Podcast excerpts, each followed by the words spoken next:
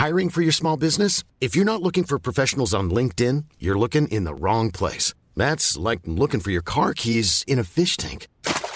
LinkedIn helps you hire professionals you can't find anywhere else, even those who aren't actively searching for a new job but might be open to the perfect role. In a given month, over 70% of LinkedIn users don't even visit other leading job sites. So start looking in the right place. With LinkedIn, you can hire professionals like a professional. Post your free job on linkedin.com slash people today.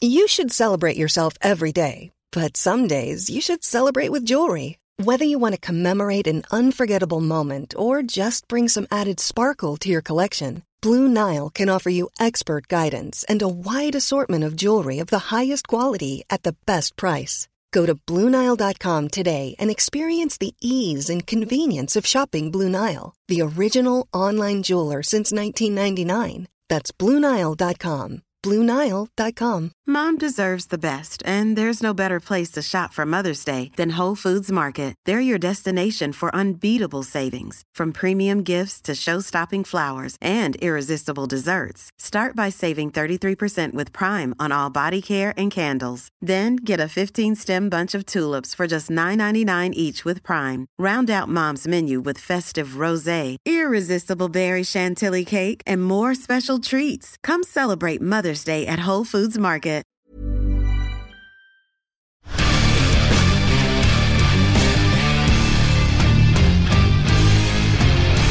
Jeg husker ikke så mye av ham, men han eh, kom jo og sa at han hadde gjort noe med hodet mitt. eh, Og så Jeg takla han først, og så var vel han bortpå meg. Så rev jeg litt av han, og så var jeg som fikk gult, så Ja, artig, artig situasjon. fikk gult, da. Gristakling på Kjetil Knutsen i fjor, dratt i håret av Hugo Vettelsen i år. Det her var et klipp som vi med glede krediterer VG. Og Edvard, hva, hva er det med deg og Bodø-Glimt?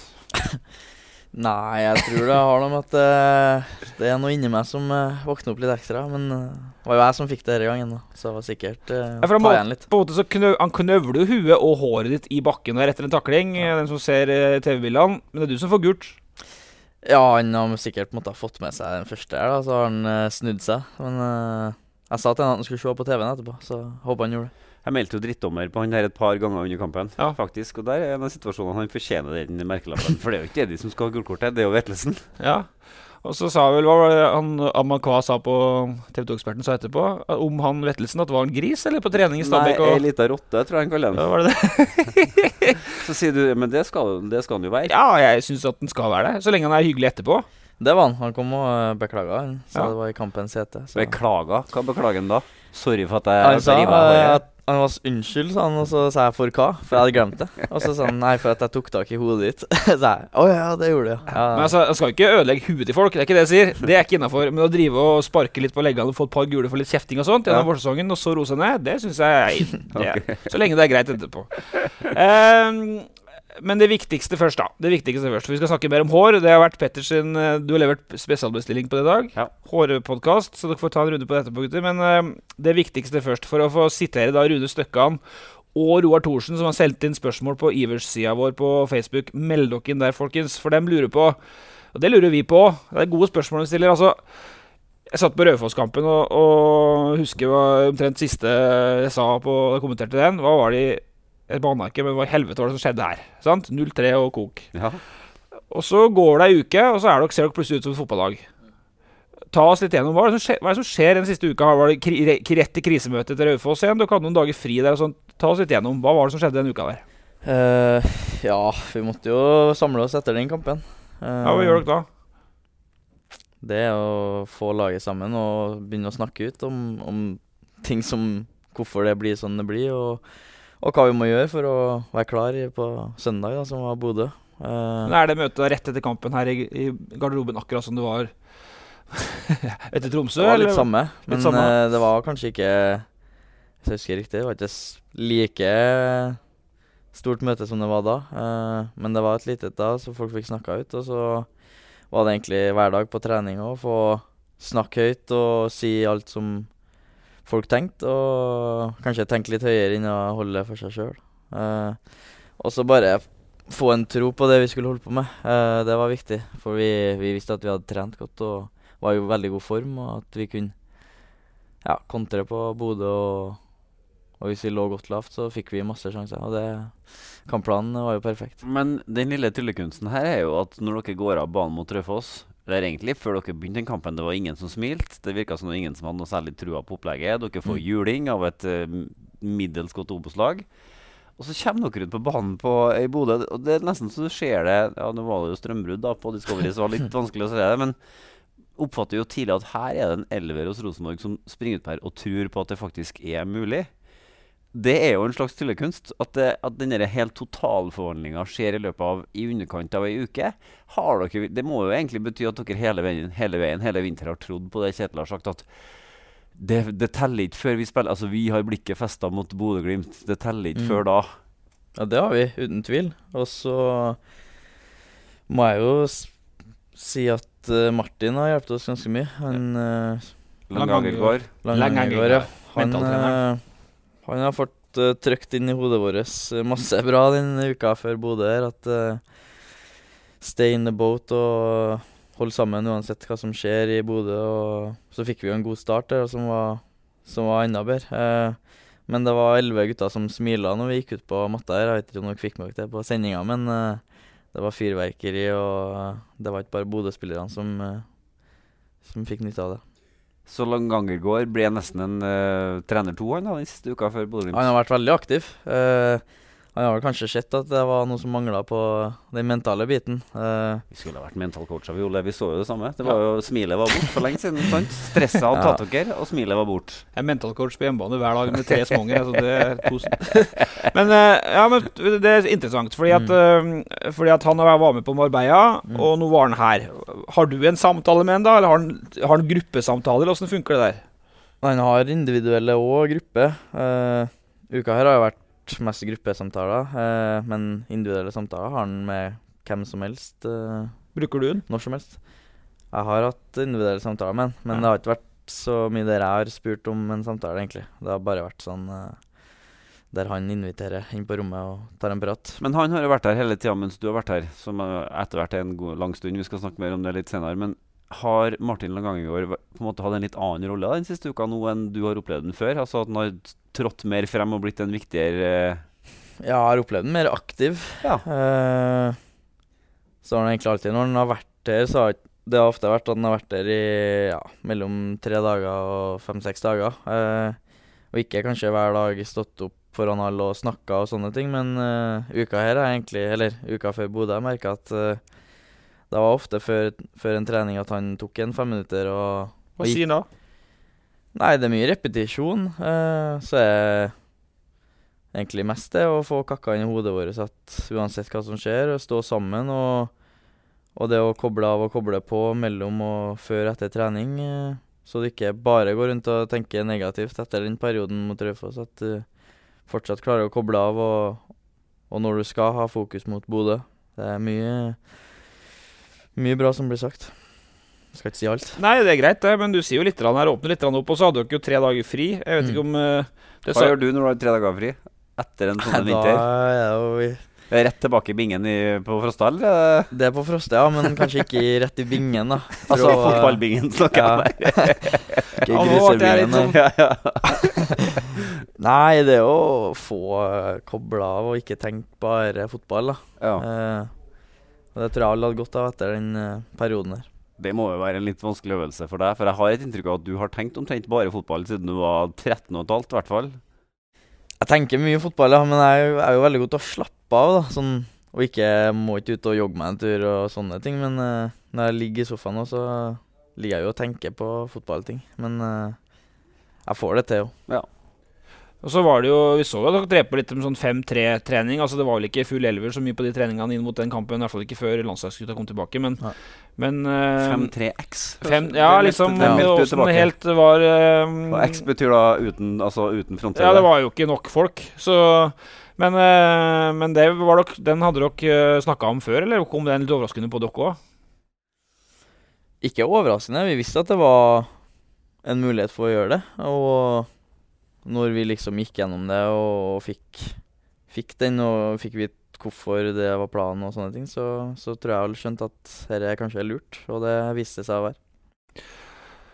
Og så Petter snakka dere dere litt ferdig med det her kampen mot Bodø-Glimt i den nye Ivers-podkasten mandag morgen. Ja. Um, den, nå skal ikke jeg snakke så mye mer om Iversen. Nå har jeg bare anbefalt det. Gå inn på Ivers-gruppa vår, bli medlem. Så skal jeg ikke snakke så mye om det nå. Du kan jo finne i den eh, Altså Det er jo en podkast til nå. Dagens det- Ivers. Ja, Dagens Ivers. Den går an å lete opp, så kan du høre. Den handler mye mer om Bodø-Glimt-kampen isolert sett. eh, Men vi skal ikke snakke så mye mer om Glimt heller nå, hvis vi ser framover. Men altså, så blir hele verden sjokkert og overraska tilsynelatende over at Rosenborg tar med seg en pinne fra Aspmyra. Ja. Eh, Bare foran Altså, før kampen de spilte i Bodø, så spilte de Haugesund. Haugesund som Rosenborg da makta å få et ok resultat mot i vinter. De taper da plutselig 3-1 mot Ja, Sandefjord. Totalt sjanseløs. Herregud. ja. Det var så vidt de klarte å spille uavgjort på dem her, som Ja. taper mot Sandefjord. Så, Ja. Så alt bare bidro til at man nesten grua seg enda mer. ja, men altså, det er, så skal jeg snu på det, for det er jo en elver, startelver, stinn Taper Tape 3-0 mot Ranheim, som igjen taper 4-0 mot Brann. Så Alt. Som, eh, Altså, for det er jo en, st det er jo en elver stinn av spillere med landslagserfaring. Altså på aldersbestemte nivå og alt mulig rart. Eh, Bør vi egentlig være så overraska? Altså, er, det ikke- er det ikke til å forvente at Rosenborg spiller jevnt med Bodø-Glimt? Jo, jeg så noe på det òg, eh, hvorfor faen skal det laget der være eh, så underdogs? Men det kommer jo av resultatene i preseason da, og de foregående årene. Og den preseasonen Bodø-Glimt har hatt, når de har slått Alkmaar og slått Celtic og alt det der, så, så var vel lite folk eh, som hadde trua på oss, og det var kanskje normalt da, at det var sånn. Men uh, i hodet vårt og i Rosenborg-garderoben så, så var det ikke sånn. Og det er jo så bra at de evner å tenke sånn, for verden blir jo tendensiøs og Ja, fæl og Ja, ja. lever så gæle i øyeblikket. Altså, det var 17 i odds på at Rosenborg skulle vinne 1-0 i Bodø. sant? Ja. Da flirer jeg nå. Og det kan jo altså Sandefjord kan jo få til å vinne 1-0 i Bodø. Altså, det er jo ikke- det er jo ingen jo- umulighet. Uh, ok, uh, den første, den første um, har da, uh, ifølge dem som da følger oss på Facebook, har gått fra å være frostasmessig. Fra, fra Han er fortsatt det. Selv om han For deg er det. Det. Frostas-messig til å være Frostas Nedved. Det er Rotli som mener. Frostas Ørjan Berg i 1988. Har du sett den? Ja. Nicolai Kahn som mener det. Har du sett uh, Ørjan Berg i 1988? Uh, altså, Det er iskaldt, uh, hockeysveisen der. Vi uh, Eh, Nå legger ut det bildet på når vi lager teaser til podkasten, tror jeg. Ja. Frostas Paul Breitner er det Almo som mener. Vet du hvem han var? Jeg har hørt noen Noget behårede 70-tallet, Petter. Ja. Eh, Dem som har sett både barne- og unge og litt eldre filmer fra 70-tallet, vet at da har du mye hår. Um, Frostas Valderama, dommen fra Aune Sunde. Det er jo mer Det kan jo være til å Og så var det Helga Gimse som kom med et forslag. Men hva var det hun skrev? Det skal jeg finne i løpet av uh, sendinga. Hun hadde en annen en, og den var faktisk ikke så dum, da. Men uh, det er hårbånd, og det er mye, og det er all stand. Uh, Edvard, hva er det som skjer? som skjer, ja. Nei, det begynner å bli langt, ja. Eh, Det er mye omtalt, i hvert fall. Folk Ja. er opptatt av året ditt nå. ja, det er jo det eneste folk snakker om, det. Men uh, Nei, nå har det gått så lang tid uten at jeg har gått til frisøren at jeg har fått sånn Nesten som frisørangst, da. Så jeg føler hvis jeg drar dit nå og skal klippe meg, så blir det rart uansett. Men egentlig har du søkt litt tilbake til røttene dine, sånn hårmessig. Ja. Jeg, jeg satt jo og scrolla på Facebooken din her bare for å forberede meg litt. Rann. Mm. Og du har jo alltid vært en liten gutt med et kjempestort hår. Og det er altså det. liten i fysisk, i, i, altså i fysisk størrelse. Ja, Relativt sett så har håret ditt bestandig vært ganske stort. det er det. Egentlig bare i veldig korte perioder at du har hatt kort hår. Du har jo hatt en sånn sky på hodet bestandig. Jeg har egentlig det. Eh, så er jo når jeg klipper meg etter jeg har sånn langt hår, så blir det som regel altfor kort. Så eh, nå har jeg egentlig bare tenkt å eh, se hvor langt jeg kan dra her. Men er det altså eh, Nå er det ikke igjen Det, er ingen, det ligger ingen føringer her, Edvard. Vi har eh, Men det er jo flere måneder Ja. siden du sa til meg at nei, nå må jeg klippe meg. Ja, men nå er jeg motsatt igjen. Nå skal du ikke gjøre Nei. det har blitt godt sport i det nå. Men eh, jeg prøver å finne hun Gimse hadde en fin sammenligning i år. Men eh, Men du holder på Du holder på å på en måte bekke over K-punktet nå. Du har sånt hår som jeg ser at du vekst, det vokser utover. Utover, ja. Veldig lenge vokser utover. Men på et eller annet tidspunkt så vil det jo begynne å vokse nedover. Jeg håper jeg tror aldri jeg har kommet til det. Men jeg må si jeg sliter med å se for meg Edvard Dagseth med hestehale, altså. Vi Nei, kommer nei, ikke dit, håper jeg. Hvis jeg kommer dit, da får dere komme med noe sakser om Ørjan Berg har jo det nesten det. Han kunne hatt det. Da gjør vi det. Grismann 2020 mener Helga Gimse det ser ut som. Det er jo ikke så veldig det verste. Ja, Eh, den er fin. Men uh, poenget mitt er at uh, Petter Vi må jo spørre noe om, om noe med den sveisen. Er det om at Merker noe mer trøkk på downtown og samfunnet som singel her? downtown og samfunnet samfunnet. Det var der vi Altså, han har jo noe holder på nå å få inn eh, Altså, nå kan han ordne en skikkelig fettsveis, og han kjører jo en svart Mustang, så det er jo Hvis ikke det her drar, så vet ikke jeg. Nei, må du spørre den sjøl, da. Drar det her. På Samfunnet og Downtown. Har ikke vært der, altså. Eh, nei, Ingen kommentar. tr tror jeg har gått fint sk- skinna òg, det. så. Ja, det er fin, det fin retur. Nei, men det er ikke noe historie bak. Det er ikke noe veddemål eller sånt. Det bare blir, sånn. Nei, nei, det er eget, Eget prosjekt. eget prosjekt. Ja. Altså, det er jo fint hår, Petter, men er, det ikke mer knotete spill, da? Siste. Nei, men jeg må være eh, fokusert i jobben jeg gjør med hårbåndet. Ja. Så må legge alt håret nedi. Hører du hva som skjer? Det er fullstendig kaos. Ja, det er fordi at Da vi parkerte utafor her i morges, så sa vi hm, her var mange rare biler. De er fra Belgia og Nederland Så og kjører et sånt vinterrally gjennom Ja. Skandinavia, tror jeg. Og nå dro de av gårde her med Ja, kuhorn og vi hører dem. Ja. Ok, øh, men øh, For det var min teori, da. Altså Grunnen til at jeg egentlig tok opp håret Petter var jo opptatt av fasade og utseende og sånt. Det er hans øh, fokus. Så jeg tenkte på om det er mer knotete spill, da. Nei, det er ikke det. Eh, det hender seg at det kommer i øynene, ja. Men eh, det er fort gjort å få vekk. Ok. Den andre eh, Den andre mer opptatt av fasade. Ja, ja. Det var, jeg må jo, jeg må jo dra sendinga. Jeg må jo dra sendinga videre her. Ja, Sagbakken skjønner du, har et lite horn i sida til meg fra morgenen av i dag. For han har drømt om meg i natt. Nei, nei, Og, den og da våkna han og var forbanna. Og den aggresjonen har han tatt med seg litt inn i dagen. Jeg merka han Ja, ja, henta meg i morges. Jeg var litt sånn kvass og litt halvsur når jeg åpna døra. Mareritt. Nei, det var krangel, ordentlig krangel, men det var ikke Det var ikke noe erotisk undertoner i den drømmen, så det kan jeg være glad for. Men den andre, den andre eh, det blir deg, Petter. Ta og hør på deg.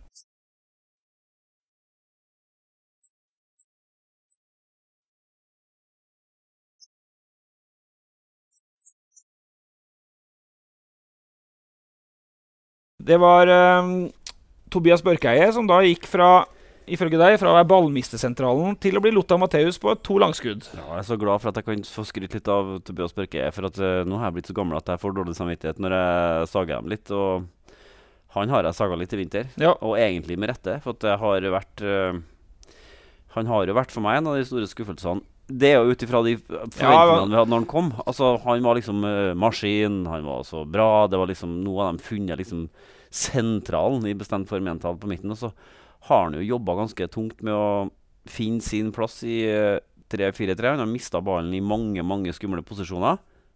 Så legger de om til tre midtbanespillere, og så er det helt fascinerende å se hvordan en taktikk, hvordan en treners disposisjoner tydeligvis kan være med på å gjøre jobben hans eh, om ikke lettere, så i hvert fall annerledes. Og det så ut som det traff han liksom midt i eh, stjerna. Og så var han jo Jeg har ikke sett et eneste langskudd fra han i hele vinter som jeg kan komme på, i hvert fall. Og så bare drar han frem to stykker mot Bodø og sørger for at det blir med poeng til Trondheim. Da fortjener han en hyllest. Ja. Han var god nå. Ja, den prestasjonen der var noe av det beste jeg har sett. Har du sett sånne på trening? Ja, ja, vi har jo sett hvor god han er på trening. Jo, men har du sett sånne Eh, skudd? Skuddene har jeg ikke sett, nei. Helt langt ifra. Akkurat. Men nei, den eh, prestasjonen han gjør i Bodø, den, eh, den er helt latterlig. Og jeg ser i andre omgangen der, når han blokker to skudd Den ene ligger han Ja. vannrett i lufta og blokker et skudd med pilten. Da rister jeg på hodet. Det der eh, bør ikke nå eh, On fire. Nå er det on fire. Eh, og så legges det at eh, den der Paul Breiten-referansen fra oppi her på 70-tallet Lothar Matheus, du begynner å bli en voksen mann, du òg, hører jeg. Ja, men alle vet hvem Lothar Matheus er. Poenget mitt var bare, og det er litt viktig, da som, Det kan sikkert Edvard skrive under på som midtbanespiller òg. Det er jo råviktig å ha noen på midten som motstanderen er redd for, med tanke på at de kan skyte fra distanse. Og det har ikke Rosenborg vært bortskjemt med, å ha midtbanespillere som gjør mål fra distanse. Nei, ja, det er sant, det. Nei, det har egentlig ikke hatt uh, så mange av dem. Uh, Nei, har ikke det. nå vet vi jo at Tobias har skuddfot, da. Men, uh Men det handler om å bruke den òg, da. Og treffe målet. ja, men de blir litt redde å falle av litt ekstra hvis vi Jeg skal tippe at Odd uh, har det i bakhodet. Den tredje, det blir da meg. Jeg skal slutte å mase om det, men det var det kom fra Ivers-sendinga på søndagen, det klippet med deg, Petter. Den tredje, jeg har òg kost meg med norsk eh, Jeg har jo fri, så jeg har kost meg med norsk fotball på TV. Kjempeartig. Kongsvinger røk riktignok da i comeback i toppfotballen her, i første divisjon. Eh, Blinkt med sterkt bortepoeng. Rosenborg kvinner vinner selvsagt planen, men i fjæra, ta og listen to this.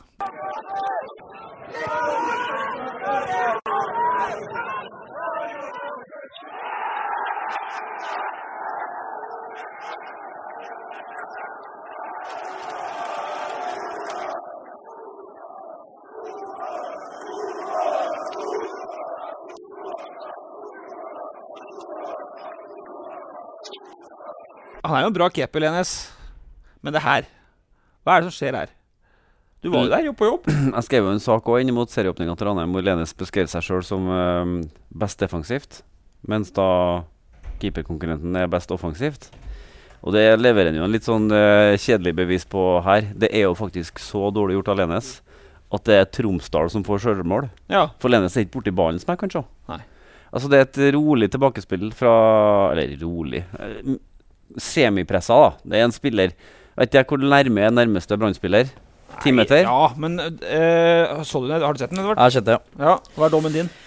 Uh, nei, det er jo en gigantisk stabbe, da. Men ikke. Det ser ut som han nesten ombestemmer seg. Om han skal sentre med høyre eller dempe med venstre, så blir det ingenting. Det kommer jo Kis fra sida vet som skal, han skal spille til Bartel eller til Eggen Rismark. Hvis han ikke hadde gått av da. Han hadde kanskje gått av, så var det han um, andre stopperen som kom inn på. Unggutten, 21-åringen. Men og så virker det som han skal spille han, og så kommer det en ki- brannkis, og så blir han usikker, og så blir det kaos. Ja, og Det bidrar jo dessverre til å ødelegge serieåpninga helt for Ranheim. For at uh, Når du får den der, og i tillegg så har jo Tønne en hand som det blir straffe på. Uh, og den er, den er helt uforskyldt, for han går i lufta og skal heade ut et innlegg. Og så får det innlegget en deflection rett foran en, så skifter han retning, og så får han en dønn i hånda. Og da er det to baklengs uh, av fire. Og da, da er ikke Ranheim god nok til å ta med seg noen ting fra brannkampen. Så det ødelegger dessverre hele matchen. Ja, eh, Skal ikke snakke så mye om det, men eh, var det Brann som så brukbar ut, eller var det Odd Ranheim som så veldig svak ut? Så ut kampen. Så er situasjonen. Så er sitter Det er vel å eh, lade Nei, men De ser jo svake ut, sant? men det handler jo litt om de baklengs, baklengsene òg. Mål okay. preger matcher. Ja da, Lenes, du får bare opp, opp i Han strekker jo armene i været der. Sånn, opp i ringa igjen. Sånn er det. Eh, vi skal først og fremst da se fremover i dag. Det Oddrande til helga. Serieåpning, og folk kan komme på kamp igjen da etter eh, noen rare år her. Nils Arne skal minnes som seg hør og bør. Greier og greier. Vi har lyttespørsmål. Vi skal snakke eh, mye mer om Edvard sjøl her, eh, eh, med nyrollen og alt. Men eh, de siste åra har det fant ut Petter, at det er kun han og Andre Hansen som er igjen nå fra 2019. Ja, så Det er helt tullete å tenke på. Her Vi sitter her i dag med Vi kunne nesten sagt det i bestemt form entall, men de er to, da. Én av to kontinuitetsbærere Ja. fra 2019. Så ses- sesongstarten 2019 og til nå Den kom altså- sommeren, gjorde det ikke det? Sommeren, ja. Sommeren 19. Ja, altså Olav Skarsheim og Erlend Dahl Reitan er jo kompletterer den kvartetten der. Men uh, Erlend var jo da i Bodø det året, og Skarsheim har vært en runde i KBK imens. Så siden fra 2019 og til Ja, Faye Lund. Men han var jo Han var, eh, Han Faye var i Kamma. Ja, han var i Mjøndalen når jeg kom. Ja, ja. Så det står seg? Det Det, er står bare du, Ja, det står bare- Det er bare og André som har vært der Ja. hele tida siden 19. Hele tida, så er sommeren 19, altså to og et halvt år. Kjenner du på at du har et tungt ansvar å bære? Jeg tror ikke det er så mange som uh, vet den uh, facten der inni i garderoben. det er litt sykt, Det er litt sykt. hvor fort det går. Altså hvor mange som blir, Ja. kommer og går. Jeg så det kom sånn lagbilde Det var sikkert fra 2019 en gang når jeg kom. Da var det meg og Hansen som sto der, og resten var borte. Det er ikke mer å si om det, men det er jo, vi må kanskje skrive om en sak om start igjen òg. Det er to mann på to og et halvt år. Det er jo en eh, Altså Det er jo en av årsakene til at Rosenborg ikke er best i Norge. Ja. Rett og slett. Men, uh, Det er vanskelig å bygge et fotballag når alle forsvinner. apropos her, da. Alle forsvinner. Eh, Det er jo dette vi skal starte med, for at, eh, vi skal ikke grave så mye med det som vært. Men vi starter litt her med Jeg sa vi skulle snakke fremover, eller så starter vi med bitte litt av det gamle. Fordi eh, du berømmer jo startelveren i dagens avis, Petter, at den var ung. Nest yngst i serieåpninga, bare bak Haugesund. Altså, som da berømme det. Jeg egentlig bare slår fast at sånn var det. Jeg, jeg prøvde ikke å vektlegge det på noe som helst vis, her men nest yngst er uvant for Rosenborg å være. For i 19 så var det eldst i Ja. serieåpninga. Så det har skjedd Da var noe jo ikke her. Nei. Har ikke starta det. kom og dro ned snittet sykt. uh, men Stefan Strandberg uh, Nå sitter jo han visstnok utafor kamptropp i Italia. Uh, han skulle Ja. gjerne hatt den der. Enn så lenge da, så er nå det der skrevet av en sånn uh, fanzineaktig sak i Italia. Jeg Ja, men jeg sa ikke han, ikke han sitter her alltid. Jeg sa han satt der sist. Han var Ja. ikke i kamptroppen sist. Nei. Hva Skulle gjerne hatt den der. Uh, ja, bra stopper det, ikke da? Eh, men så hadde vi jo en Hadde vi tre stoppere i Bodø som gjorde en kjempekamp. Så Pluss at vi har et par kanskje som er ute med skade, som er veldig gode. Så eh, sånn sett har ikke vi kjempebruk for den. Nei. Fordi at eh, det var jo eh, Jeg må jo spørre deg, var det her litt sånn vitnet om panikk, eller var det her en del av en større plan? Altså, nå sier jo Dorsin at han fortsatt ser etter det, den ene eller de to spillerne som kan komme inn og bidra med litt erfaring rundt de 30. Uh, at det, den pågår og kan, kan fint kommer til å skje i løpet av sommeren. Det kan men- fort være Strandberg som dukker opp i sommer. det kan det være. Det kan det absolutt være. Men uh, samtidig så er det jo fryktelig ferskvare, sånne ting òg, da. Nå er, altså, vi har jo hatt uh, mange spørsmål knytta til Renzo, f.eks. i hele vinter. Var jo hur fint som helst mot uh, Bodø-Glimt. Pavle gir jo et fint svar på at han kan stå der, sjøl om han blir litt ivrig på å se på ballen på ene Ja, baklengsmålet man der. hadde en takling av matcha. Kanskje skulle André vært ute og tatt den osv. Men um, så Akkurat der og da så opplevdes det litt som om Rosenborg trykte på den store røde knappen. Uh, det gjorde det jo. Men, eh, men så sier jo Doran at uh, her er- Altså, Du er på Dorran nå. Doran. For han, har, han sier at han har tatt i litt vel mye i det å forynge troppen. Og det har han gjort litt med vilje, for at det er lettere å måte justere seg inn oppover. Altså Det er lettere å få tak i etablerte spillere. Egentlig litt rart resonnement, men han sier nå det. Det er lettere å få tak i det enn å få tak i ungt talent som er godt nok, da. Ja. eh, så mm, Strandberg-saken er jo Det hørtes rart ut, hørte jeg når jeg sa det sjøl. Ja, sa. nei, men det var det han sa. Det er ikke alltid vi får det med oss. Nei. Men, eh, men eh, vet jo ikke hva som skjedde i kulissene der heller. Jeg vet bare at avstanden mellom uh, Salernitana, Rosenborg og Strandberg ble for stor på et eller annet nivå. Og så Vi hadde jo et slags uttrykk av at uh, han på en måte var ferdig i Salernitana, og at den termineringa av den kontrakten egentlig bare var en formalitet. Og så var det jo en Salernitana-kis som gikk ut og sa at han skjønte, det skjønte han ingenting av. Han hadde fremtid Men det er jo ingen tvil om at den klubben der er det fullstendig kaos i. Og vi snakker om Italia, hvor det på generelt grunnlag er ganske kaotisk. Så der kan det jo skje ting over natta. Ja. Men eh, fin type, god stopper, har vært god på landslaget i fjor høst. Mm. Men eh, gutta svarte på tiltale i Bodø. Er det det som er eh, Ja, det gjorde de jo. Mm. Men så er han jo sikkert en kjempetype, og han virker litt sånn Tore Rigg-type, egentlig. da Virker som en type som du ikke tør å tape med hvis du tar den på laget. For at banken deg i spillerfinalen på vei inn i garderoben igjen. Litt sånn, ja.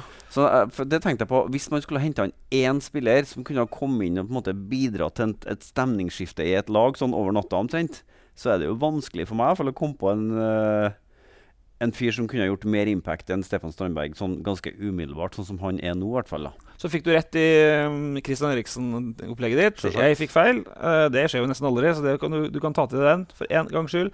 Men også opp, og så var det Kasa, Niklic som jeg ikke klarer helt å si navnet på. Um, eh, jeg mente jo Stig Torbjørnsen i Eurosportstudio at han er ikke god nok. Så det, da lar vi den bare være. Stikkan har tatt frem storsaga. Ja, han han bare høvla ned hele Men greia. Stikka seg. Nå er det Dorran og Stikkan. Nå han. må, nå må han uh, Nå er og seg. Eddie, av. Ja, det er trekløver, det. Eh, men åssen opplever spillerne der deadline day-greia? Altså TV har full sending hele kvelden. eh, Rosenborg linkes til to spillere. Det er litt kok. Du som sitter oppi det, åssen er det? Nei, jeg sitter jo og følger med litt på, på nettet. Jeg ser om det er noe nytt. Men uh, jeg tror ikke eh, vi spillerne går og tenker så mye på det.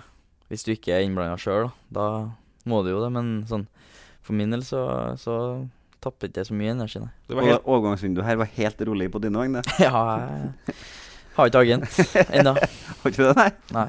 det går an å ordne sjøl. Det er ikke Strandberg heller, tror jeg. Så det går an å deale sjøl. Ja, det går jo an, men eh, Nei, det har ikke vært noe eh, styr rundt meg, nei. Ja, for jeg fikk et spørsmål fra lyttere og hvor lenge skal Edvard Tagseth bli i Rosenborg. Så de håper jo at du sier lenge, da. Lenge er svaret. Det var et godt svar. Eh, Men men, du har jo en kompis som heter Ole Sæther, som sa at han skulle sette mobilen sin på flight mode det siste døgnet av overgangsvinduet, for han har så lyst til å være her og var Ja. litt engstelig for at det ikke skulle skje.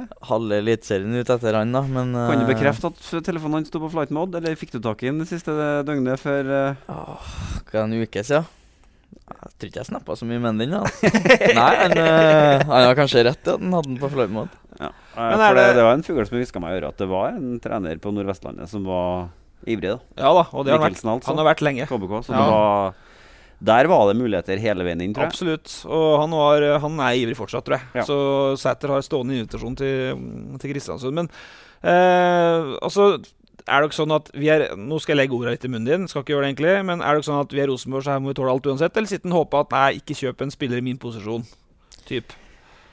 Uh, ja, må jo være ærlig. Det er jo ofte jeg har vært på midten her, og så har det kommet en midtbanespiller. Det kommer jo ganske mange midtbanespillere en periode. Og du tenker jo litt sånn at faen, kan ikke de uh, satse på meg i stedet, ikke, ikke kjøpe midtbanespillere? Uh, så sånn tenker du jo. Det tror jeg, det tror jeg alle gjør. Håper egentlig alle gjør det, for alle vil spille. Så, men så samtidig, hvis, de, hvis det kommer en i din posisjon, så er det jo ekstra konkurranse. Og du må se på det på en eh, positiv måte, at du får pusha deg mer og forhåpentligvis utvikle deg mer. Ja, for det, altså, du må jo ha begge deler. Du må jo tenke sjøl at du er så god at du skal spille uansett. Ja, ja, men så kan det ikke være, kan ikke være bare deg i en posisjon hele året heller, for da blir det for lett å, å starte.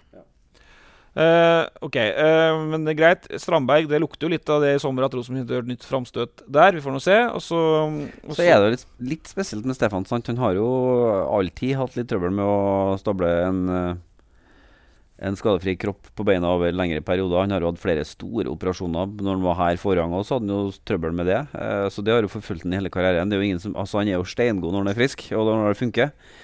Men ja, nei, hvis han klarer å holde seg skadefri nå, så er god til å spille på styrka sine og god til å skjule svakhetene sine. Solbakken sa det jeg snakka med. Eh, vi skal eh, litt videre, for nå så vi at Rosenborg da taktikkerte seg til poeng i Bodø. Mm, 5-3-2 eh, kontra veldig bra og lå godt defensivt. Eh, Jeg kan ikke sånn men det er det samme som Atletico Madrid prøvde mot City. Så du den kampen? ja, det, Da fikk jeg litt sånn Ligna ikke det litt på Rosenborg Bodø-Glimt? Eller gjorde ikke det? lurer på om han har sett på oss. Jeg, På klipp. Simone har ringt. eh, bo- Ja, men det var litt sånn, var ikke det? jo, det virka litt sånn, men eh, så det er jo sånn Atletico er, da. Men nå, er det, nå vil jeg gå videre. Ja, greit. Eh, fordi nå blir det jo hjemmebane, og så blir det naturgras foran eget publikum. Og da forventes det at Rosenborg styrer mer, Mm. eller? Jo. Ja. Det gjør Eh, men ja, igjen da, etter denne vinteren, kan vi regne med at dere er i stand til å styre kamper mer allerede nå? Vi bør jo klare å, å styre mer enn vi gjorde i Bodø.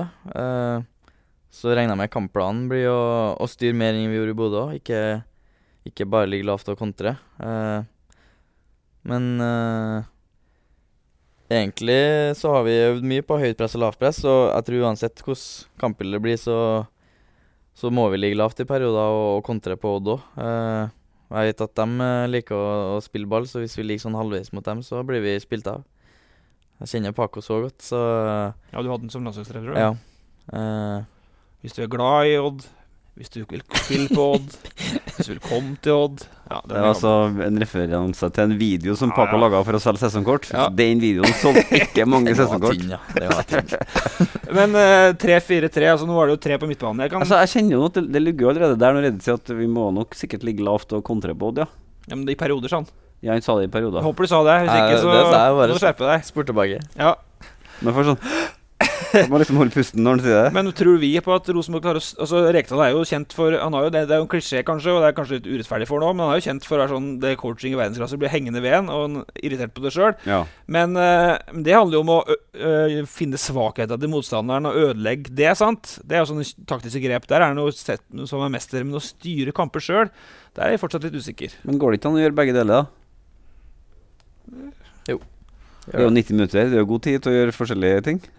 Men tror vi får se det allerede nå? Tror du Rosenborg er så god nå, eller er de Jeg har ikke noen forutsetninger for å tro. Jeg kan håpe det, og så vil nå det bare vise seg. Jeg har ikke noe Jeg har ikke noe Hvorfor skal vi tro at dere klarer det? For tro på. Edvard- For å spørre Edvard, hvorfor skal vi tro at dere klarer å styre mer mot Odd enn mot Bodø-Glimt? Fordi Bodø-Glimt er jo et bedre lag enn Odd. Og første serierunde mot uh, serievinneren som har eh, slått ut Celtic og, og Alkmaar, så, så ble det litt naturlig at vi skulle ligge lavt og, og kontre på dem. Eh, mot Odd nå. Litt mer selvtillit i laget og, og får en god treningsuke mot der, der vi bygger opp eh, en tro igjen. Eh, Da tror jeg vi skal ha muligheter, store muligheter til, å- til å kontrollere kampen og, og få angrep etter angrep. Men Det er, det, er aldri så gærent at det ikke er godt for noe. Etter en sånn en skrøpelig vinter som Rosenborg har hatt, sant, så skal det ganske lite til for de overrasker positivt. Sikkert seg sjøl òg. Og da blir jo det litt sånn sjølforsterkende, ikke sant? ja, for da spør jeg deg, Er det nok med seier? Altså Vil omgivelsene nå si at nå er det bra Ja. hvis vi vinner 1-0? Ja, det er nok med et sånt- seier. et sånt, Din kompis Doran, eh, som du bruker, da. Ja. Dorsin-goal fra en halv meter med høyre kne, som Ja. han var kjent for. Det holder? Ja. De, ordentlig møkkamål. Ja, det gjør det. ja, riktig. Nå, ja. Det holder nå, ja. Og så er jeg spent på det med, med Før vi går videre. For at én en ting til han Jeg hørte på Jeg er jo fan av New York Kings, sant? Podcasten. Så nå hørte forrige uke hørte jeg på tre timer om Vernamo. Det er Here's a cool fact a crocodile can't stick out its tongue. Another cool fact you can get short term health insurance for a month or just under a year in some states. United Healthcare short term insurance plans are designed for people who are between jobs, coming off their parents' plan, or turning a side hustle into a full time gig. Underwritten by Golden Rule Insurance Company, they offer flexible, budget friendly coverage with access to a nationwide network of doctors and hospitals. Get more cool facts about United Healthcare short term plans at uh1.com. How would you like to look five years younger? In a clinical study, people that had volume added with Juvederm Voluma XC in the cheeks perceived themselves as looking five years younger at six months after treatment. Look younger, feel like you. Add volume for lift and contour in the cheeks with Juvederm Voluma XC. Reverse signs of aging by adding volume to smooth laugh lines with Juvederm Volure XC. For important safety information and to find a licensed specialist, visit juvederm.com. That's J U V E D E R M.com. Not for people with severe allergic reactions, allergies to lidocaine, or the proteins used in Juvederm. Common side effects include injection site redness, swelling, pain, tenderness, firmness, lumps, bumps, bruising, discoloration, or itching. There's a risk of unintentional injection into a blood vessel, which can cause vision abnormalities, blindness, stroke, temporary scabs, or scarring. Talk to a licensed specialist to find out if it's right for you. Mom deserves the best, and there's no better place to shop for Mother's Day than Whole Foods Market. They're your destination for unbeatable savings, from premium gifts to show-stopping flowers and irresistible desserts. Start by saving 33% with Prime on all body care and candles. Then get a 15-stem bunch of tulips for just $9.99 each with Prime. Round out Mom's menu with festive rosé, irresistible berry chantilly cake, and more special treats. Come celebrate Mother's Day at Whole Foods Market. Hey there, it's Michelle Norris. I'm host of a podcast called Your Mama's Kitchen. When I travel, I'm usually looking for a way to find a taste of home when I'm not at home. And one of the things I love to do when I am at home is entertain. And Airbnb allows me to do that. When I was in California recently, I rented a house that had a great kitchen. And when we were sitting around the table, we were all thinking, we're in someone else's house. Someone could be in all of our homes as well. If you have a home, but you're not always at home, you have an Airbnb. Your home might be worth more than you think. Find out how much at airbnb.com/slash host. På et nivå. Hørt om Vernamo? Nei. Det er jo en allsvensk klubb. Vernalmo? Vern... Ja, Drit i det. Men eh, Jonas Tern har hørt om. Ja, han Han var jo strateg på 90-tallet på midtbanen til Sverige. Han sa i den podkasten at eh, skal du kontrollere fotballkamp, så må du alltid ha tre mann på midtbanen. Sentralt. Ja. Eh, jeg konfronterte Rekdal med dette på mandag. Han er helt uenig, som sagt. For at det bare flytter, handler om flytting av folk. Men 3-4-3 eh, Dere har jobba mye med dette i vinter. Mm. Eh, er dere trygg på det, eller er det tryggest med 5-3-2 igjen? Den i Bodø? Ja. Jeg Føler oss veldig trygge på den nå, da. Ja. Samtidig som vi egentlig etter hvert òg blir trygge på den 3-4-3. Eh, så vi får nå se hva det blir mot Odd. Alt Det er greit? Ja, det tror jeg. Det er jo Uansett hvordan en den blir, så er det jo en grunn til at det, det blir den, da. Så planen er jo trenerne som skal legge. Og det er spillerne som skal utføre. Politisk korrekt her som bare det, da. ja, men hva skal han svare? jeg kan ikke si noe annet. Men eh, det er det jeg mener. Eh, men eh, ja, det vil si at det er lettere å kontrollere med tre på midten. Jeg, Jonas Tern sier det. Jonas der og du er enig i Jonas Stern? Nei, jeg bare refererer. Ja, jeg, jeg syns jo det sjøl, men jeg, fotball er veldig Jeg har jo trent i laget Grøtligaen, bare jeg, så hu, hva skal jeg si. Men, eh, Men nå har jo Rosenborg. Rosenborg har ansatt en fotballtrener som øh, Det er ikke noe overraskelse, overraskelse at Kjetil Rekdal er Kjetil Rekdal. Og når Rosenborg har ansatt han, så vil, ville det jo bli sånn. Eh, og så elendig som Rosenborg har vært i noen sesonger, så handler det om å vinne fotballkamper fra start av her. ja. Og da, det er derfor jeg sier at det er ja. 1-0 drittmål, eh, seier mot Odd. Det er holder i lange baner. Må, Eh, begynne, må på en måte begynne en plass. Så um, før vi går altså, Et spørsmål fra Øyvind um, Skjærvik Hansen her, som bryter inn og passer veldig bra at, uh, akkurat nå. For der var det jo kunstgress, her er det naturgress. Mm. Hva tenker du som er ung og fremadstormende? Det har vært en diskusjon nå med Solbakken og greier og greier. Er du en kunstgressmann eller en naturens mann? Gress. Du er det? Hver dag i uka, det. Uh, ble kanskje det mer da, etter englandsoppholdet. Ja. Der da liksom Hvis det var kamp på kun Jeg tror vi spilte én kamp på kunstgress på de fire årene jeg var til sammen, og det var jo krise mot Stoke borte. Snø og helvete. Så det var Det er ikke snakk om kunstgress, liksom. Var det bratt læringskurve? For når du dro til England, så var vel du en litt sånn klassisk god på kunstgresskis. En sånn liten dribler som uh, aldri var- mister ballen, ja. og ikke kan å heade og ikke kan å sklitakle, liksom. Skåra mye mål på hodet på femmer. men uh, nei, det var bare kunstgress egentlig i Norge. Litt på Tautra, da, på gress. Men uh, det måtte jeg venne meg til fort. Og var vel egentlig eh, klart å venne meg til fort og følte jeg. da. Det er kanskje noen som bruker lengre tid på det. Ja, for du er jo en sånn type som Solbakken snakka om, ikke sant? I denne debatten om gress versus kunstgress, at vi får bare fram én type gode spillere. Mm. De ligner kanskje ganske på deg, eh, eller sånn som du var da når du dro til London? Nei, til Liverpool. Teknikere. Teknikere. Kan, det er litt enklere å frese på gresset da. På kunstgress. eh, det er litt sånn du må bruke to-tre steg ekstra på stopp og skifte retning, føler jeg, på kunstgress. For Det er litt enklere å frese. Ja, Han er fra Frosta. Jordfreser, vet du. Og sånn, ja. Liker bare å presse og takle. Og sånn, ja. gnu på. ja. På gresset kan du skifte retning kjapp, kjappere, føler jeg. Ja. Så For nå er vi egentlig over på Edvard sjøl, og det skal vi om ett minutt. Det er bare ett spørsmål til slutt. Uh, nå spilte jo ikke Viktor Jensen seg ut. Olaus spilte seg ikke ut. Uh, Vecchia, er det lege for han når på hjemmebane når Rosenborg skal angripe, eller må han være tålmodig nå? Ja, altså Det er kanskje ikke så veldig overraskende at han ikke starter mot Bodø. For at han har jo hatt en treningsvinter som har vært sånn passe. Han har jo, altså Den har vært ok, men han har jo fortsatt den ene dagen i uka hvor han må, han må føles helt til å passe på ryggen sin. Og borte på kunstgress uh, i serieåpninga med, sånn, med den syke jobbinga som måtte ligge i bunnen der, så var kanskje det ikke en overraskelse. Men hvis han ikke starter mot Odd, men er fit, så vil jo det være en stor overraskelse. Et signal. Ja. Rett og slett et signal. Men Edvard eh, Nesten et signal på at det var dumt at de ikke lot den gå til Singapore da, i sommer.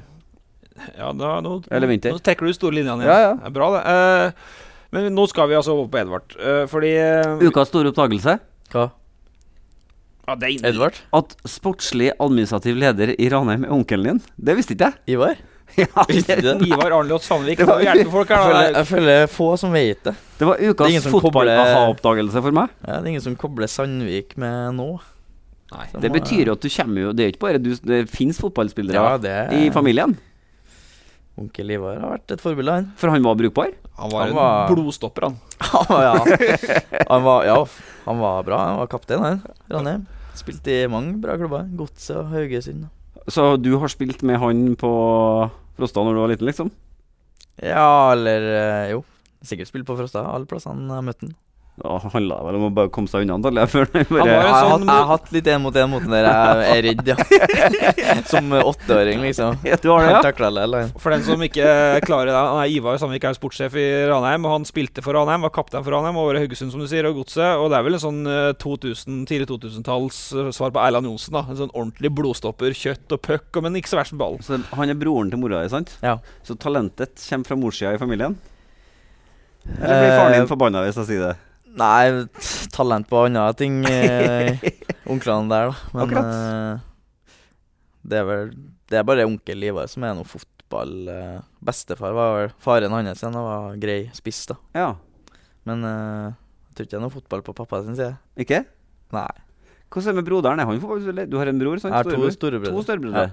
Han uh, PK spiller på Storelva. Fjerdediv, vel. Storelva? Hvor er vi igjen i verden? Tromsø. Akkurat. Fjerdedivisjon.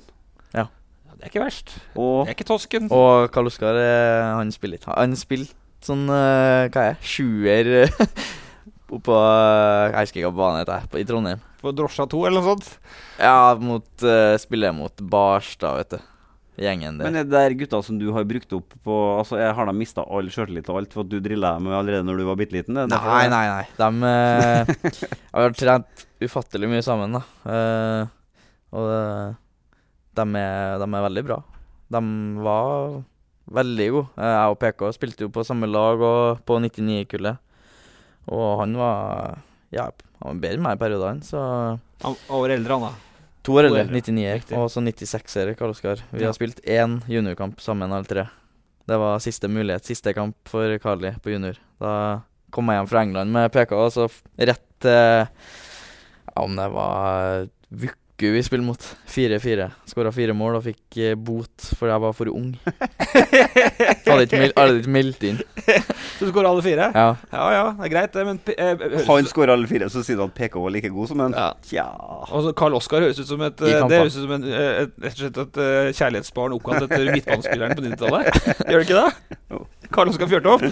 Men eh, vi skal snakke om Edvard nå. Eh, fordi at du fikk jo mye ros som wingback, eh, sånn som du gjorde i vinter. Eh, men er du der nå? For da jeg snakka med deg på Marbella, og så sa du at det var greit å spille wingback, men helst på midtbanen. Mm. Men så ble du liksom spurt en eller annen plass igjen nå før matchen, og da virka du litt mer positiv til wingback-greien. Er det det du skal være nå?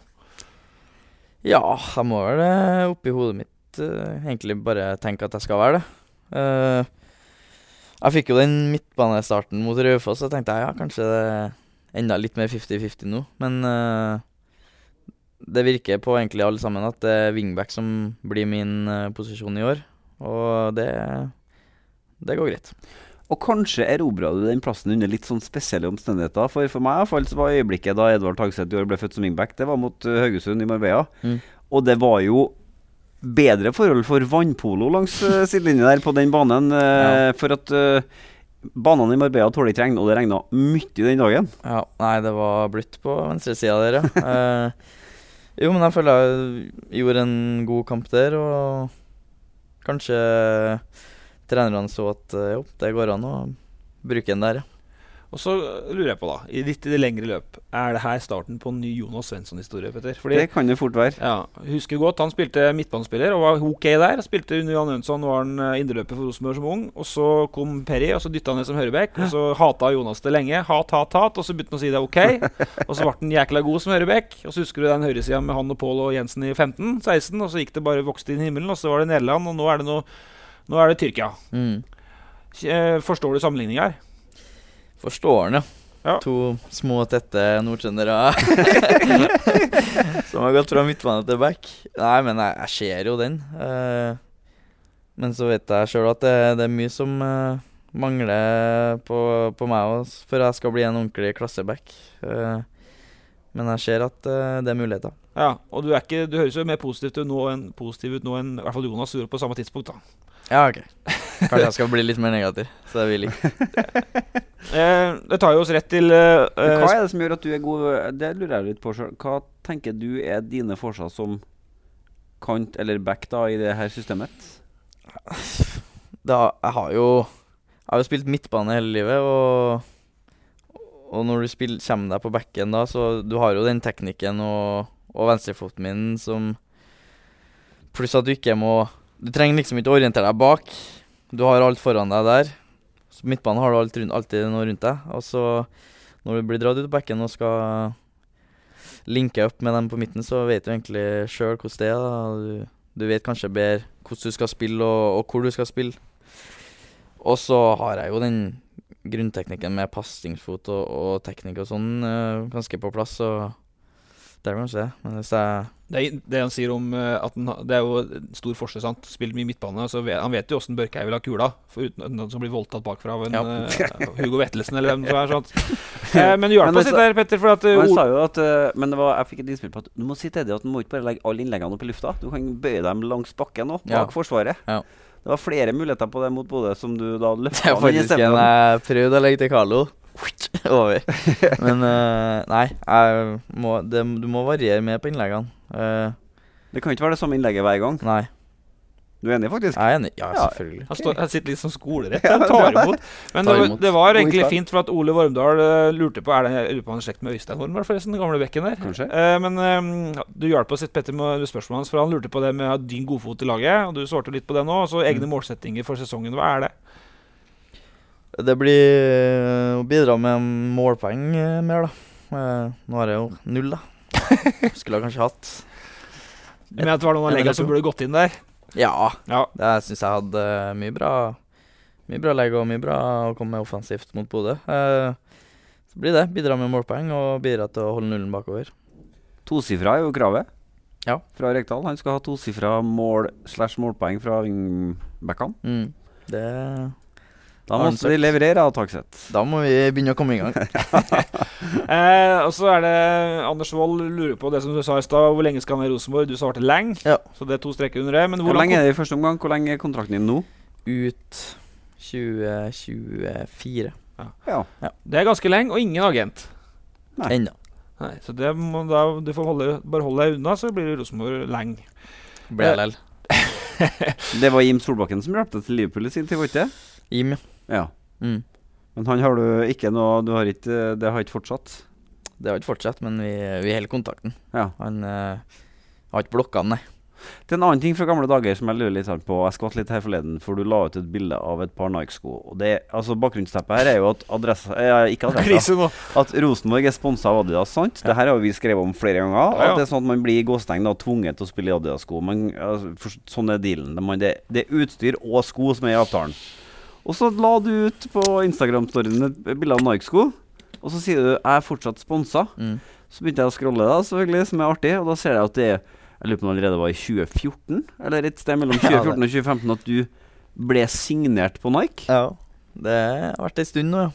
Dette må du fortelle om, da ble jeg litt nysgjerrig. Nei, det var Hvor gammel var du i 14, da? Nei, det var 2015.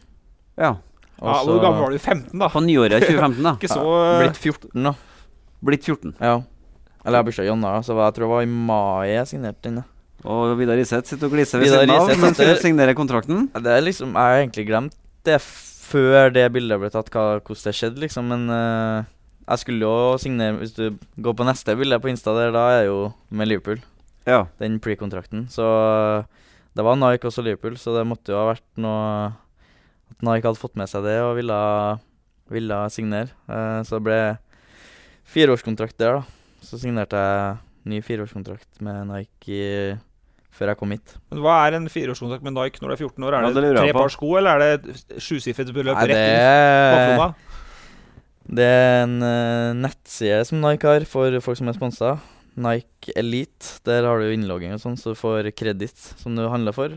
Og så får du en uh, pengesum, og så får du alle sko som kommer nye farger. Du får en Jeg fikk jo egentlig jævlig mye par, da.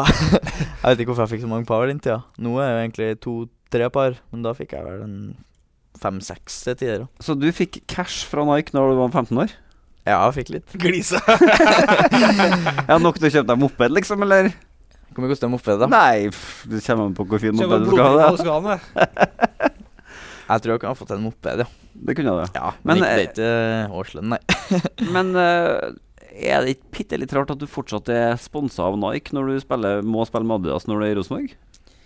Jo, det er vel kanskje rart på noen måter at de gidder, Nike. Ja, for du Men, må spille eh, med Adidas i, du må spille med Adidas i Rosenborg-kamper, eller gjør du ikke det? Jo, må jo egentlig det, da. Eh, så har Nike beskjed fra Nike når jeg dro til Rosenborg, var på landslag, så må jeg jo bruke Bruke Nike, selvfølgelig. Eh, Nå skal ikke jeg snakke for mye om det, men jeg vil jo Jeg, synes, jeg liker jo Nike. Uh, så det er jo litt Litt synd er det. At jeg ikke får Her er tynn is, og vi skal være litt varsomme med å Tynn is, lede ja. ja. Ut på den Ja, aller tynneste isen. eh, For det her har det vært noen Det, her, det har jo vært noen klinsjer Jo, jo, rundt, rundt men, det her. eh, husker jo. Niklas Benten-greia, som Ja var en stor sak i USA. Jeg husker Vegard Egen Henstad som måtte gå over til Adidas. Ja, Og nå har Sam Rogers kommet til Rosenborg. Han er Puma-spiller i utgangspunktet. Så det er sånn uh, Og NISO har jo tidligere vært veldig klar på at de mener at fotballspillerne sjøl skal få velge, hvilket arbeidsverktøy de har på beina. Så det, og, det er veldig, så, og det er veldig spesielt i fotballverdenen at Rosenborg har den avtalen de har, at de har både på utstyr og sko. Så, men, så isen er tynn, og det er sitter rolig nå, og det skal det- få lov til. Det er greit. det er litt skummelt farvann. Det er farlig å snakke om det. jeg har fått bare å svar være på ærlig, det. Men jeg la merke til at det da. Samme som guttungen min. Da du var 15, så hadde du et par grønne sko. Da sto det et tagsett og så norsk Mm. flagg på sida. Da må du De levere. De ordna det. Stolt. Eh, men vi skal ikke bruke for mye tid på gamledagene. For at vi hadde en podkast med Edvard for en stund tilbake. mm, Helt sikkert eh, rett etter at du kom tilbake i 19. Og da gikk vi gjennom Liverpool, og vi gikk gjennom årene der. Stoke borte, som du sa, i stad. Litt hjemlengsel og det supertalentet. Men bare så vi får satt det, så får det nye Rasmus Saga-lytterne. Altså, det var jo nesten litt sånn Martin Ødegaard-tilstander på det verste der. Da husker du Norway Cup-kamp, og det Ja, var helt kaos. Altså, Ja. hvor, hvor god var du, og hvor mye hype var det? Da du var 14-15 år. Du ender på, det er ikke mange som ender opp med Nike-avtale med 14-15 år. Det er Ikke ikke det. mange. Åssen var dette? Uh, hva skal jeg starte med? Hvor god jeg var? Ja, hvorfor ikke? Nei, uh, altså Som 14-15-åring på Så Hvis jeg spilte mot kullet mitt, så var det jo ganske tydelig at det var et nivå opp fra dem, da. Uh, så tror jeg hvis jeg kom hit og trente med Rosenborg, hadde det blitt vanskelig for meg òg. Eh, så var det ikke sånn latterlig på den måten, men det var jo så jævlig haussa opp på den tida. I hvert fall på den Statoil talentleir med Martin Ødegaard-sammenligning, og var bedre enn Ødegaard som 15-åring. Og han var jo hva var han, 15-16 når han dro til Real og fikk debuten, så Og de sa at du var bedre? Ja. Ja. Så Det brukbar liste. det var ordentlig hypa opp. Og den Norway Cup-året der i 2015 som 14-åring, da Altså, jeg fikk ikke gå en meter vet du, uten å bli flokka av folk. Det er helt sjukt å tenke på. Ja.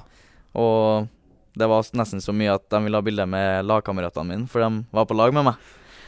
Det var så ille til tider at uh, de bare uh, bilde med dem òg, så det var, det var mye. Men uh, jeg er jo ganske sånn glad i folk og syns det var litt artig å bli tatt bilde med, og at alle kom og Det var liksom Når vi spilte kamp, så var det, det Vanligvis så kunne du se rett gjennom uh, den Hekebergsletta. Når vi spilte kamp, så så du det var gjerde rundt med folk. Men du fremstår jo for meg som en fyr som er veldig godt jorda. Altså Du er en jordnær type. Du er trivelig, hyggelig, du snakker med alle som har tida til deg. Det er ikke noe sånn Du har ingen nykker, rett og slett. Har det vært vanskelig å holde på opp gjennom den tida? Altså, når du blir dyrka som superstjerne når du er 15 år, at ikke det går til nøtta på deg, det er jo nesten ikke til å begripe. Nei, men altså, i hodet mitt så er det ikke sånn automatikk at når du blir stjerne og god, så skal du endre og bli cocky, liksom. Det, da syns jeg det er mer som Jeg tenker jo at det, da er enda kulere å være hyggelig med alle og snakke med alle når du fortsatt, og fortsatt å gjøre det når du er kjent og, og sånn, da. Så på den biten så har det aldri vært eh, en tanke, eller, egentlig. Da. Dette var Nesse, eller var det Frosta? Nesse, ja. Nesse. Frosta håndball. Håndball, det. Men, var det, men opplever du at den, at den oppmerksomheten og den hypen der tok energi fra deg, eller får du Er du en type som faktisk får energi av det allerede da, når du var så ung? Da eh, fikk jeg Ja. energi av det, 100 eh, Kom til kamp der og visste at folk var her egentlig for å se på Se på meg. Eh, Se på meg. ja, det var jo litt sånn.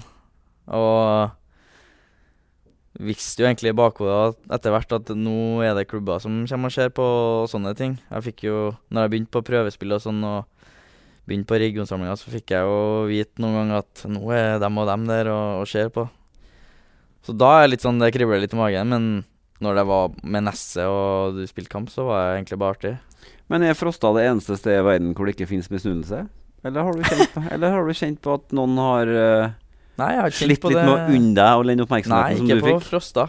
Der har det alltid vært uh, støtte å få. Og det er det ennå når jeg kommer på butikken der og skal handle noe, så er det folk som kommer og De er jo nysgjerrige, da. Frostinga er nysgjerrig, så eh, det, det er mye spørsmål og sånne ting. Men eh, nei, aldri vært noe misunnelse der. Men hvor, de er ikke bare på nikken. De er på Du må slå av en prat med nesten alle på butikken. Nei, så ille er det ikke. Men det- tingen er at du kjenner de fleste òg, så Ja. du vil jo snakke med dem. Så Ja. Men altså, når du da er på Norway Cup i 15, da, og Mm. det er eh, gjerde rundt stadion, så hvor god er du da i de kampene? Eh, nei, nå, vi røyk jo mot Bangkok det året, og da var det ikke sånn at jeg kunne springe rundt og drible alle og gjøre hva jeg ville. Men eh, så når vi møter Langesund og, og lag som det, så Jeg liker ikke å skryte, kanskje, men, Nei, men eh, dette er ikke skryt, det er mer- jo liksom Jeg føler at det er mer en sånn realitetsgreie. Ja, nei, det var, var, For det var en hype og en tid som uh, altfor god til å være med på Norway Cup G14, liksom. Ja. Det er liksom uh, Det var useriøst i noen kamper. Men var Nesset da ganske bra da, som lag? Ja, vi var jo bra som lag òg. Hadde jo Jonathan Wahlberg, som har vært på landslag, og flere andre som har vært veldig gode, som var veldig gode på alderen uh, på den tida. Så vi var et bra lag. Men uh, før vi slutter av med For at det her er jo denne klisjeen nå som har blitt en klisjé, for at jeg har snakka så mye om det. Men du hadde jo der kunstgresset i garasjen, sant? Eh, hvor, mye, hvor mye tid brukte du på dette? Sto du med ballen hele døgnet rundt, der, var du Eller var det Du sa at far din, og det er ikke noen fotballfolk fra farsida, og det har en Ivar, en blodstopper, da, på bordsida. ja. Så kommer du en supertekniker fra ut av det?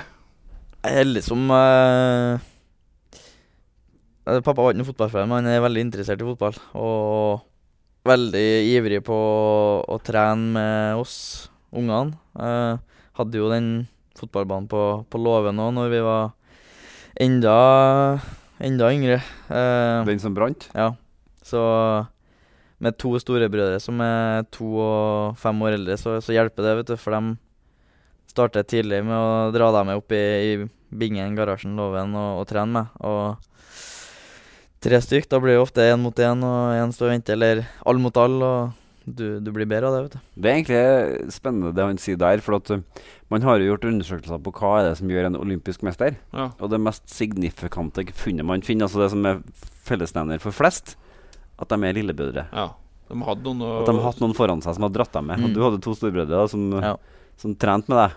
Ja, ja, dem uh... Gamle var jo noe bedre enn dem, da. Sju? Nei, nei, nei. Sju ja, Jeg vet ikke. Jeg begynte vel å, å spille og trene med PK som er 99-er når jeg var 12, tror jeg. Var med på G14, og det gikk greit da. Du var 12 og jeg var 14? Ja. Ja. Vi skal eh, Jeg bare anbefaler folk gå tilbake og høre på den podkasten med Edvard fra s- kanskje tidlig 2020 eller 19, for da går vi gjennom hele. Det er den eh, store Jeg husker ikke noe av det. Nei, jeg husker alt. Eh, men eh, vi har hatt en stor diskusjon med alle Rosenborg-spillerne som har vært der, på hvordan de kom seg opp og fram. Og din historie er jo unik, for at du var ikke noe curver-gutt. Eller du kom fra, med brødrene dine på Frosta, og det er en helt annen um, Bent Skammelsrud-gutt. Fotballskole. Ja, det er du, stemmer det. Det var Bent, det Bent glad for å høre. Ja, ja, ja. Eh, han huska ja, han snakka om det, han huska det godt fra de åra der. Men eh, før vi begynner å runde av, for nå er du straks trening, og du skal få gå. Men eh, jeg syns Jonas Aune Sunde har et godt spørsmål, som er så godt at han skal få det her Ivers-cruiset den gangen her. Og det går på eh, ikke på å sammenligne trenere, eller sånt, men nå har du vært her, du har vært her under Hornland, under uh, Rambo, uh, Mm. Hareide og nå Rekdal. På den tida har det vært utrolig mye støy, det har vært svake resultater, nedgang på supportere og generelt veldig mye negativitet i omgivelsene. Hva skjer i huet ditt uh, når det er så mye trøkk og det meste er negativt, og du står i det herre For det er som Petter sier, vi har jo sett Rosenborg-utgaver siste året hvor det ser nesten ut som de hadde gleda seg til å gå på kamp. Altså, Det har vært følt som et pliktløp fra oss på sida, nesten sett sånn ut. Åssen har det vært? Nei, det er jo Som Rosenborg-spiller og Rosenborg-fan, så er det jo Det er jo ganske tungt. Uh, og jeg er jo på Twitter og trenger liksom ikke å, å søke opp Rosenborg for å få opp all negativiteten når det går dårlig. Uh, så det er tungt, og jeg, jeg, føler jo ikke sjøl at det påvirker noe sånn på trening, eller at jeg går inn i kamp og er sliten mentalt, men du merker at det, du merker når det er gode tider og dårlige tider. Veldig godt i klubben her. Og så er det jo artig nå at eh, når jeg går på Twitter og bare oppdaterer feeden der, så er det bare positivitet, og jeg blir veldig glad av det. Fordi jeg føler at det er lenge siden jeg har vært sånn i, i klubben her, egentlig. Og jeg kom hit med et mål om å vinne ting, og trodde at Rosenborg skulle alltid At det alltid var bra. Uh, så det har ikke vært. Så det må snu. Fordi at eh, hva, skjer det med, hva gjør det med sjøltilliten eller fokuset? Altså Blir dere revansjelystne? Blir dere engstelige? Blir dere, mister dere sjøltillit før kampene? Vi har jo hatt mange runder hvor vi liksom snakka om at ja, Rosenborg er solid, så blir det 1-0 til motstanderen, og da, da klapper det sammen. ja. Mm. Mm. Nei, men selvtilliten kommer jo av gode resultater og gode opplevelser. Så sånn sett så bør jo selvtilliten være ganske bra nå etter eh, sist kamp. Eh, så kan du jo si at selvtilliten før den kampen burde vært ganske lav, men den hadde vi jo klart å, å bygge opp jævlig bra gjennom den uka. Så det har jo litt med hva du gjør det til sjøl òg. Du, du bør klare å, å ikke være helt ned i kjelleren uansett. Uh, men det, det er vanskelig til tider. det er. Merker du noe forskjell nå da på trenerteamet på det her, eh, kontra tidligere? Altså, Sånn tidligere år ja, på, på det, åssen de er på, åssen de eh, da, her, I år så er det sånn Veldig deilig den etter Etter hver kamp i preseason, egentlig uansett hvordan det har gått, så er herre Vi skal bli bedre. Herre er ikke der vi skal være om, om noen måneder. Vi, vi blir bedre enn det her. Det er ikke noe stress, liksom.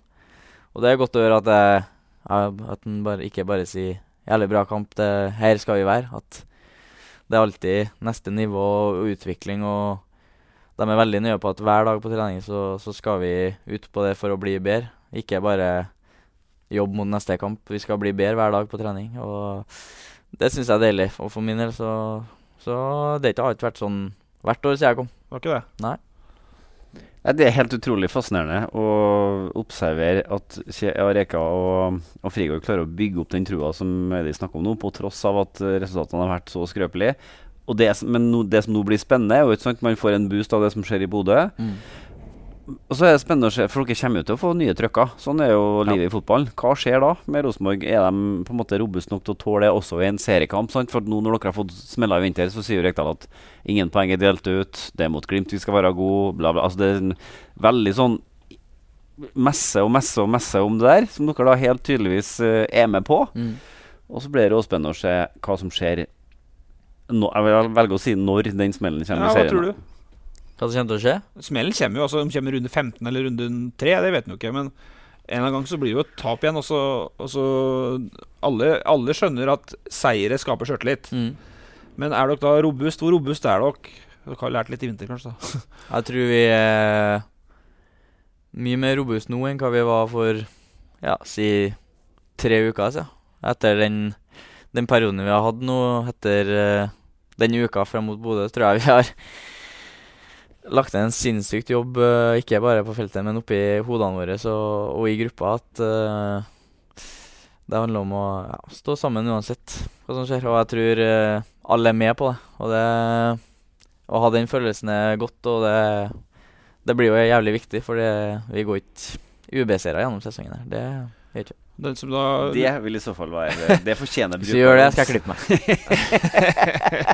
Det er veddemål, Å nei, da er du over K-punktet. Da. Ja, ja. Nei, men eh, så Den som lurte på det med Langang i går, for det lurer her eh, Jonas på, det var i starten av podkasten. Da snakka Tagseth ganske mye om det. Men eh, jeg tenkte det blir navlebeskuende å dra fram megafonmannen som spør om Han vil jo at du skal sette en slags eh, dagens ivers på de folka som jobber i media. Det kan vi ta av, eh, av Han får ikke noe krus for det her. Hvem, snakker, hvem, snakker best om, hvem stiller best spørsmål, hvem snakker for mye om pungfeste? Eh, spørsmålet Det her eh, er gode spørsmål, hører jeg. Jeg får ikke noe krus for det. Spør ikke om gode. Nei ehm, nei, Du må gjerne snakke om eh, journalister og åssen forholdet har til journalister. Nei, veldig bra forhold, det, da. Uh, har ikke vi det? Jo, men du Er trenger ikke pakke inn noen ting. Det er muligheter for å Nei, sage men, Vi eh, sager med Rosenborg av og til, så det må være greit andre veien òg. Egentlig alltid at det er et godt forhold til journalister. Glad i jobb, da, vet du. De uh, syns det er artig å bli intervjua. Men jeg blir lei noen ganger, da. Hvis det er mye negativt. Men han skal få skrytet tilbake òg, syns jeg. For, at det er, for meg har det tidvis vært litt forskjell på de trønderguttene i Rosenborg og de andre. Rett og slett Så grov kunne jeg ha eh, delt opp troppen i. Altså, det er et eller annet med ja, nå, da. Erlend Dahl Reitan, Olav Skarsheim, Edvard Hagseth. Som på en måte De,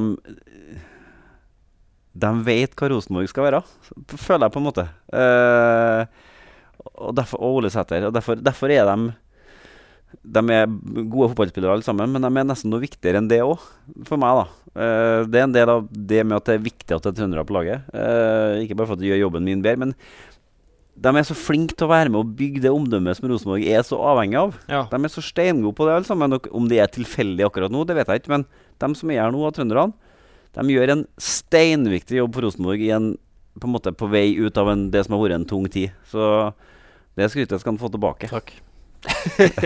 Fine ord. ja, men det er sant. Gode ord fra god ord. Ja, God, det fra en rutinert medievann, for det er Petter Rasmussen. Men det betyr at vi, vi rakk ikke. Altså, ukas lag mm, Det blir oppe og går igjen nå fra breddefotballen, det lover jeg. Å, har du tenkt å begynne med det? Renessanse. begynne med det. Der er ikke redaksjonen informert, da. Nei, og du må lage Det jingle. Soloprosjekt fra Eh, Sagbakken her. For bredden er i gang. Eh, Tredjedivisjon i helga. Nesset i femtedivisjon nå. Det er vel middels, da? Det er ræva. Det må opp. Det Ellers så uh, blir tilbake neste neste klubb. Han fra Pet Tromsø må ned og hjelpe Ja, til. må faktisk det. Vanvikan Petter er jo i gang. Tynset, Aftvoll, Buvik. Femtevisjon der òg, så ja. på samme nivå. Ja, Dere får møte spennende Rodda stadion. eh, Skal møte Ranheim 3? tre? Det var det tre? Ja, Ja, 3 ja. Det høres ut som en godbit. Ja. Eh, så har jeg rost Kilemne-damene. Jeg er jo fan av Kilemne og Tynset. Uh, Tynset tapte jo mot Buvik borte, og da får jeg For folk hører på podkasten her i Buvik. Jeg har spilt mot disse gamle Buvik-kisene. Og jeg får tyn fra Buvika når Tynset taper på Buvik. Må skjerpe dere! Aftrett og co. Så må vi dele ut en uh, ny blomst til Rosenborg Kvinner, da, som fortsetter å vinne. Ja da. Eh, Fullstendig f- kontroll. det eh, er dessverre litt sånn da, at den serien er akkurat nå veldig sånn forutsigbar. Altså Det er tre lag som er stengå, og, så og så kommer resten. Men det eh, er jæklig morsomt med hun Brønstad, da, som er 19 år, en sånn som kommer fra i Nord-Trøndelag og bare tar den jævla serien med storm. ja, Det er litt taksett over det. Imponerende. Ja, det er det. Hun kom fra ingen stand. Eller hun gjorde jo ikke det, men også, nå har jeg gått rett inn i T-rollen og bare spist opp. Litt taksett, mye taksett, så hun er jo en meter høyere enn han. Så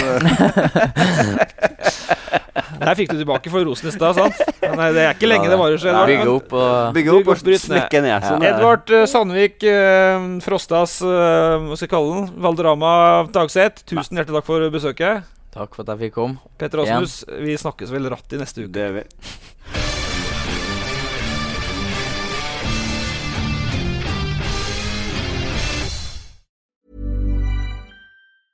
Mom deserves the best, and there's no better place to shop for Mother's Day than Whole Foods Market. They're your destination for unbeatable savings, from premium gifts to show-stopping flowers and irresistible desserts. Start by saving 33% with Prime on all body care and candles. Then get a 15-stem bunch of tulips for just $9.99 each with Prime. Round out Mom's menu with festive rosé, irresistible berry chantilly cake, and more special treats. Come celebrate Mother's Day at Whole Foods Market. Hi, I'm Daniel, founder of Pretty Litter. Did you know cats tend to hide symptoms of sickness and pain? I learned this the hard way after losing my cat, Gingy. So I created Pretty Litter, a health monitoring litter that helps detect early signs of illness by changing colors, saving you money and potentially your cat's life. Pretty Litter is veterinarian developed, and it's the easiest way to keep tabs on your fur baby's health right at home. Go to prettylitter.com and use code ACAST for 20% off your first order and a free cat toy. Terms and conditions apply. See site for details. Mom deserves the best, and there's no better place to shop for Mother's Day than Whole Foods Market. They're your destination for unbeatable savings, from premium gifts to show-stopping flowers and irresistible desserts. Start by saving 33% with Prime on all body care and candles. Then get a 15-stem bunch of tulips for just $9.99 each with Prime. Round out Mom's menu with festive rosé, irresistible berry chantilly cake, and more special treats. Come celebrate Mother's Day at Whole Foods Market. When you need mealtime inspiration, it's worth shopping Kroger, where you'll find over 30,000 mouthwatering choices that excite your inner foodie. And no matter what tasty choice you make, you'll enjoy our everyday low prices, plus extra ways to save, like digital coupons worth over $600 each week. You can also save up to $1 off per gallon at the pump with fuel points. More savings and more inspiring flavors make shopping Kroger worth it every time. Kroger, fresh for everyone. Fuel restrictions apply.